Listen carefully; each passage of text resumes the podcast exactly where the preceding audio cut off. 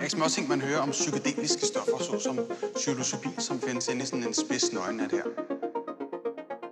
Forskere mener, at de kan være et værn mod depression. Du har taget en hel del LSD, og det vender vi tilbage til lige om et øjeblik. Din indre rejse. Hej venner, velkommen til podcastet Psykedeliske Stemmer. Velkommen til stedet, hvor det flyder med psykedelisk substans. Det her podcast er produceret af Center for Psykedelisk Dannelse, også kaldet SEPTA. Mit navn det er Kevin, og jeg er daglig leder i SEPTA. Og i det her afsnit kunne jeg godt tænke mig at fortælle lidt omkring baggrunden for psykedeliske stemmer. Lidt omkring, hvad I fremover vil kunne finde her på kanalen. Men for at vi ligesom har et fælles udgangspunkt, vil jeg begynde med at fortælle lidt omkring den stigende interesse, som vi ser i psykedelika på samfundsplan, og lidt omkring, hvad psykedeliske substanser sådan mere generelt er for en størrelse, og lidt omkring deres historie i, i Vesten. De seneste år er interessen i psykedeliske substanser virkelig vokset eksplosivt. Og for lige at belyse eller illustrere situationen, har jeg valgt at bringe lidt tal frem her i starten. Og jeg har taget tre tal med. Det første det kommer fra 12, som der i 2021 i alt havde 54 sager om import til Danmark af psilocybinsvampe og de her såkaldte grow kits, hvor det er, at man kan dyrke sin egen svampe i. Altså 54 sager i hele 2021. De første 5 måneder af 2022 var det her tal 167, altså tre gange så mange sager på halvt så lang tid. Det kan der i sagens natur være mange årsager til, men det er stadig et lidt sjovt tal at kigge på, sammenholdt med nogle af de andre tal. Øh, for eksempel så kan man kigge til Facebook, som de fleste af os nok ikke kan undsige at gøre en gang imellem, hvor man kan finde den største danske psykedeliske Facebook-gruppe, Psykedelisk Fællesskab, som mange af jer nok er medlem af. Den her gruppe den har eksisteret siden 2013, og i 2020 havde den knap 1500 medlemmer. Lige nu er det tal over 12.000. Altså fra 1500 til 12.000 på knap 3 år. I Vesten der blev der i 2019 investeret 60 millioner dollars i det psykedeliske marked. I 2021, to år efter, var det tal vokset til 2 milliarder dollars, og det forventes at stige til knap 11 milliarder i 2027. Og den her udvikling, den tilskrives ofte Michael Pollan og hans bog Din foranderlige bevidsthed, og bliver derfor også benævnt Pollan-effekten. Senest er bogen blevet filmatiseret og udgivet som en Netflix-serie, en fire-dels Netflix-serie, som ligesom bogen hedder Din foranderlige bevidsthed, og også ligesom bogen har modtaget en del kritik for mangel på nuancer og en overdreven positiv indstilling til, hvad psykedelika kan. Men at psykedelika er blevet trendy, kommer også på baggrund af mange andre udviklinger, øh, som for eksempel mange års aktivisme og forskning på området. Og det er nu i større og større grad drevet af en blanding af forskning, økonomiske interesser, nye brugers optimisme, sensationsjournalistik og professionelle behandlere, der både øjner lindring for deres klienter, og samtidig også øjner karrieremuligheder i, hvad der lader til at blive en blomstrende og farverig industri inden for en ikke særlig lang overrække. Og de her processer, de forstærkes af deres samspil med de kriser, vi står i på sam- som samfund. For eksempel den mentale helbredskrise, som gør, at vi både på individuel plan, men også på samfundsmæssig plan, ligesom leder efter forskellige måder, vi kan imødekomme og lindre vores øh, mentale smerte, om man, om man må. Øhm, så er der coronakrisen, der har ledt til stigende øh, ensomhed, og nok også i, i et omfang har, har skubbet til helbredskrisen, den mentale helbredskrise. Så er der klimakrisen, som der også gør, at der er mange, der ligesom øh, på en eller anden måde løfter spørgsmål eller ideen omkring, hvorvidt psykedelika og dets naturforbindende virkning på nogen, hos nogen, kan være med til at gøre, at vi på en eller anden måde bliver mere bevidste om at stå i tjeneste over for jorden og det her økosystem, som vi er en del af.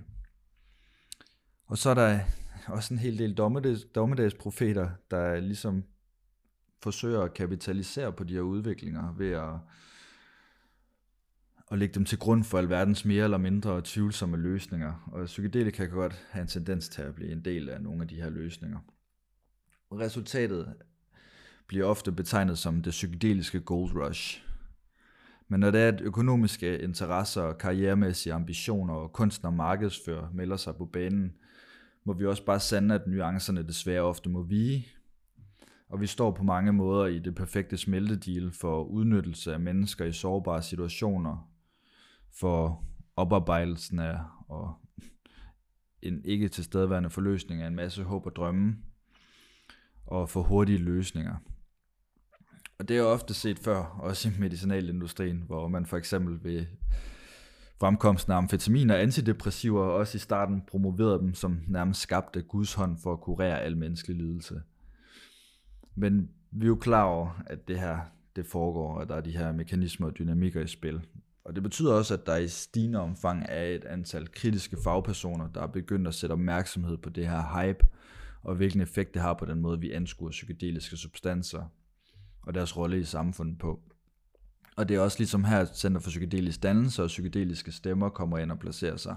Fordi at vi tror på, at psykedelika har et enormt potentiale, vi er faktisk ret sikre på, at det har et enormt potentiale til både at inspirere og bidrage til menneskelig udfoldelse og samfundsmæssig udvikling for den sags skyld. Men for at det her potentiale kan blive realiseret, er der også et grundlæggende centralt behov for, at vi går i dialog om de kritiske aspekter, og virkelig tager os tid til at reflektere over, hvordan vi mest hensigtsmæssigt kan integrere de her virkelig enormt potente og transformerende substanser i samfundet. Det er nødvendigt med tværfaglig, nuanceret dialog og bredt tilgængelige uddannelsesindsatser for at alle kan tage stilling til deres forhold til psykedeliske substanser og i forlængelse heraf til deres eget sind på et informeret grundlag.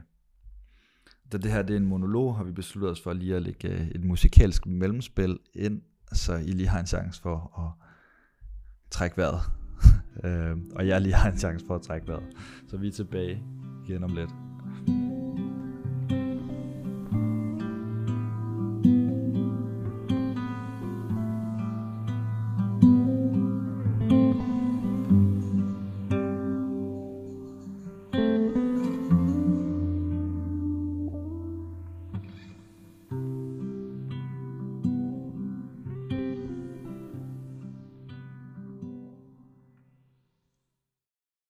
Så hvad er psykedeliske substanser egentlig? Kort fortalt er det en gruppe substanser, som der ved indtagelse resulterer i en ændret bevidsthedstilstand. Og det kan jo i sagens natur være rigtig mange forskellige substanser, vi snakker om her. Øhm, så vi prøver lige at præcisere det lidt nærmere. Øhm, den her ændring i bevidsthedstilstand er karakteriseret først og fremmest ved en dramatisering, intensivering og forstærkelse af ens sanselige og følelsesmæssige oplevelse. Derudover er det karakteriseret ved en markant ændring i ens opfattelse af tid og rum, samt en, øh, en evne til at se forbindelser mellem en stor variation af temaer, koncepter og objekter. Og nogle af de her forbindelser kan blandt andet være, være relateret til ens personlige historie, eller til hele menneskehedens historie, eller virkelighedens struktur, eller ens forbindelse, menneskehedens, vores forbindelse til noget, der er større end ens selv.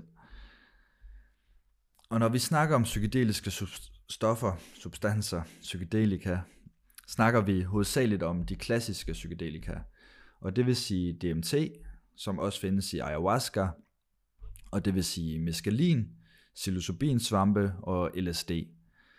Og de her substanser, de har nogle fællestræk, som vedrører deres rige kulturelle historie, deres kemiske familier, deres neurofarmakologiske virkning, deres fænomenologiske effekt, samt deres sikkerhedsprofil. Og især de senere år er en række årsager af andre psykoaktive substanser blevet kategoriseret som psykedelika. Og det kan for eksempel være MDMA, ketamin, iboga, cannabis og salvia. Især dem her. Øh, men, men det er vigtigt at holde sig for øje, at deres virkning på nogle parametre er markant, markant anderledes end de klassiske psykedelika. Og vigtigst er det her måske at nævne deres sikkerhedsprofil. For eksempel er de klassiske psykedelika ikke vanedannende, men ketamin er for eksempel højst vanedannende, og MDMA er også i nogen grad. Og både MDMA og iboga har også en meget større risikofaktor for individer med hjerteproblemer, end for eksempel psilocybinsvampe har.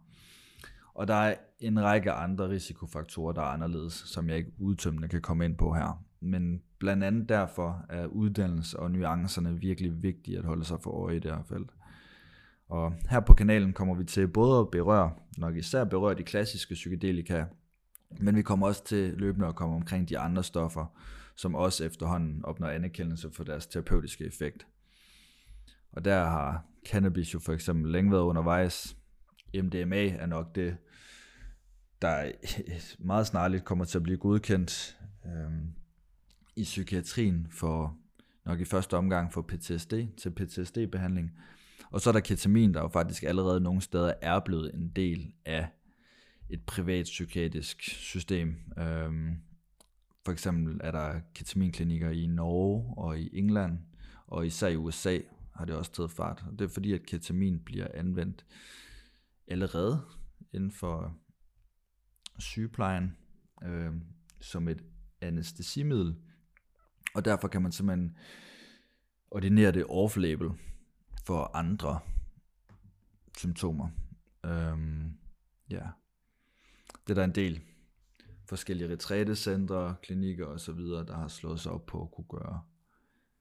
Øhm, og både den akutte og langvarige effekt af de klassiske psykedelika er betinget delvist af stof og dosis, altså hvad er det, man indtager, hvor meget af det indtager man, men i endnu højere grad af, hvad der i miljøet er blevet kendt som set og setting. Og ordet set, det refererer til de eksisterende karaktertræk, sindstilstand og forventninger hos den person, der har den psykedeliske oplevelse.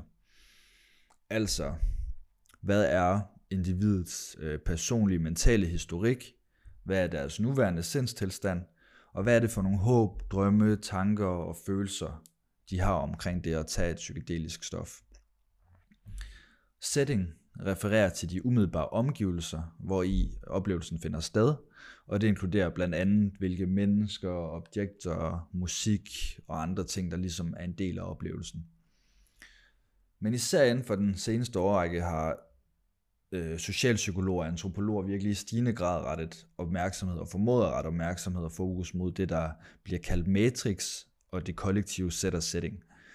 Og de her koncepter, de er ikke ens, men de refererer grundlæggende til de sociale, kulturelle og politiske dimensioner og ressourcer øh, i relation til psykedelika, der ligesom findes i det omgivende samfund. Og de her dimensioner og ressourcer, de former faktisk i ret høj grad den psykedeliske oplevelse samt den efterfølgende fortolkning og meningsdannelse. Og når vi snakker om de her dimensioner og ressourcer, så snakker vi for eksempel omkring, hvilke ritualer, institutioner og strukturer, der omgiver den psykedeliske oplevelse. Øh, er substanserne socialt accepteret? Har man en forstående omgangskreds, man kan snakke med omkring de her store oplevelser efterfølgende? Øh, hvem hjælper eventuelt til med at fortolke oplevelsen? Er der en specifik religiøs ramme? Altså, det har en stor indvirkning, om man tager psykedelika øh, til et rave på en klub i Berlin, eller hos en shaman som et tre måneders forløb i junglen i Peru, eller man gør det i en PET-scanner inde på Rigshospitalet. Det er nogle andre umiddelbare omgivelser, det er en anden forberedelse, der går ind i det, det er en anden mytologi, der omgiver det, og det er nogle andre fortolkningsrammer, der gør sig gældende bagefter. Og de fleste de forstår efterhånden, at de her aspekter betyder meget mere, end vi måske først havde antaget. Altså til sammen så bliver den psykedeliske oplevelse skabt formet af substansen, dosen og det individuelle og kollektive set og setting. Og at den psykedeliske oplevelse er så påvirkelig, formbar og afhængig af de strukturer, den indgår i, er blandt andet tydeligt i de mange ord, der er blevet brugt til at definere den her gruppe af substanser – Psykedelika betyder sindsmanifesterende og er blevet det mest almindeligt anvendte ord. Men mange bruger også ordet enteogen, især i USA, og det betyder for eksempel at fyldes af det guddommelige og lægger fokus på den spirituelle komponent i oplevelsen.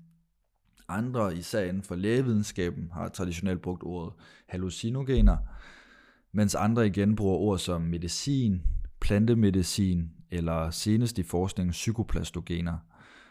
Og alle de her ord lægger ligesom vægt på forskellige dele af den psykedeliske oplevelse, og både ansyder og påvirker, hvilken komponent af den psykedeliske oplevelse, der bliver betegnet som værdifuld.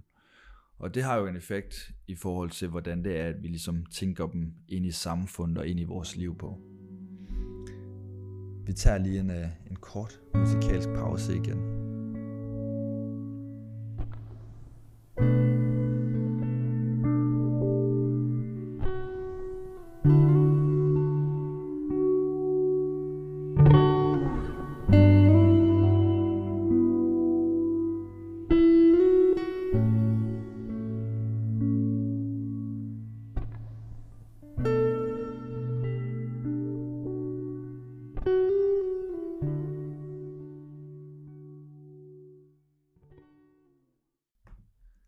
Interessen i psykedelika i Vesten begyndte for alvor, da Albert Hoffman i 1943 syntetiserede LSD.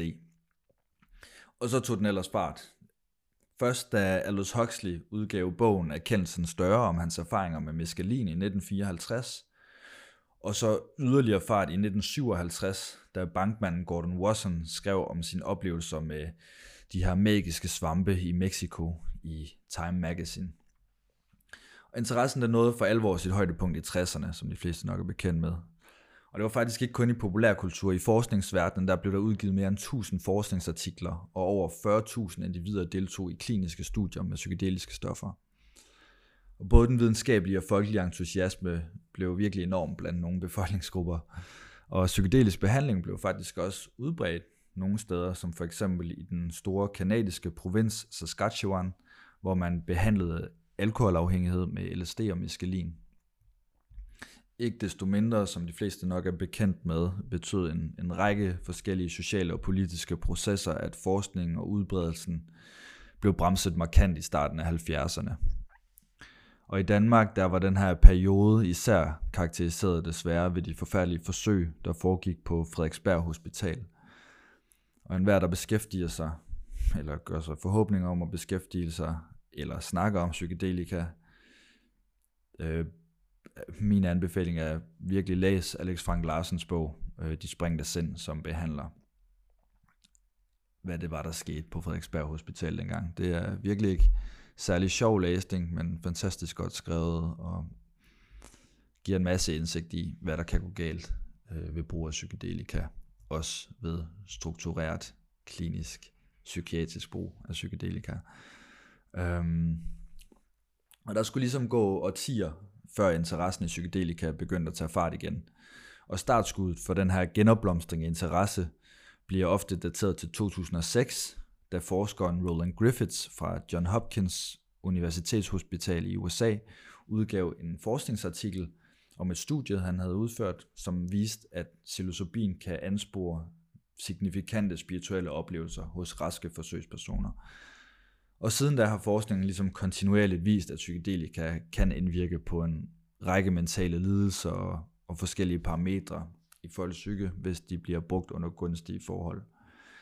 Og lige nu bliver der virkelig især forsket i deres indvirkning på depression, PTSD, afhængighed og angst.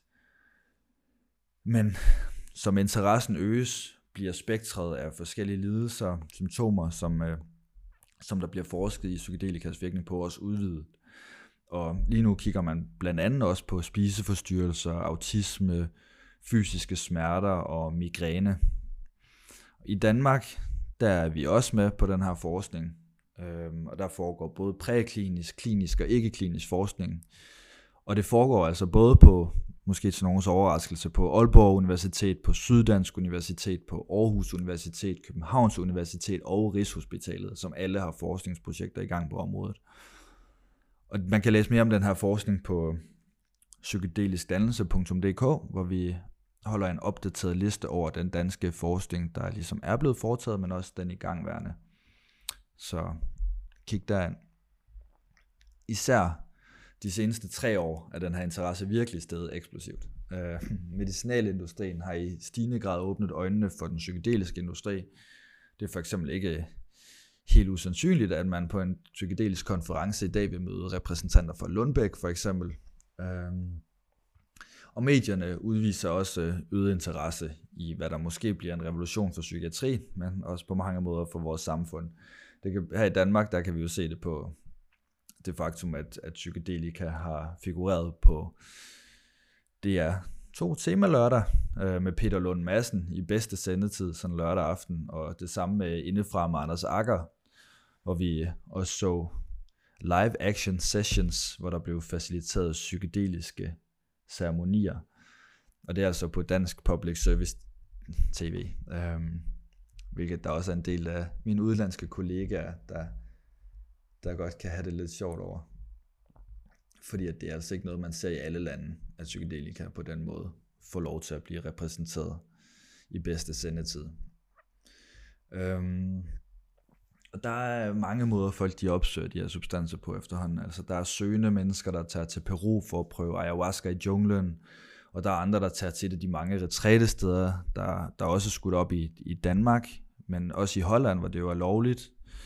Øhm, og der er nogen, der tager til raves i Berlin, eller på psykedeliske festivaler, eller til undergrundsfester og raves i de danske byer, mens andre tager MDMA eller ketamin på Heidi's Beer Bar.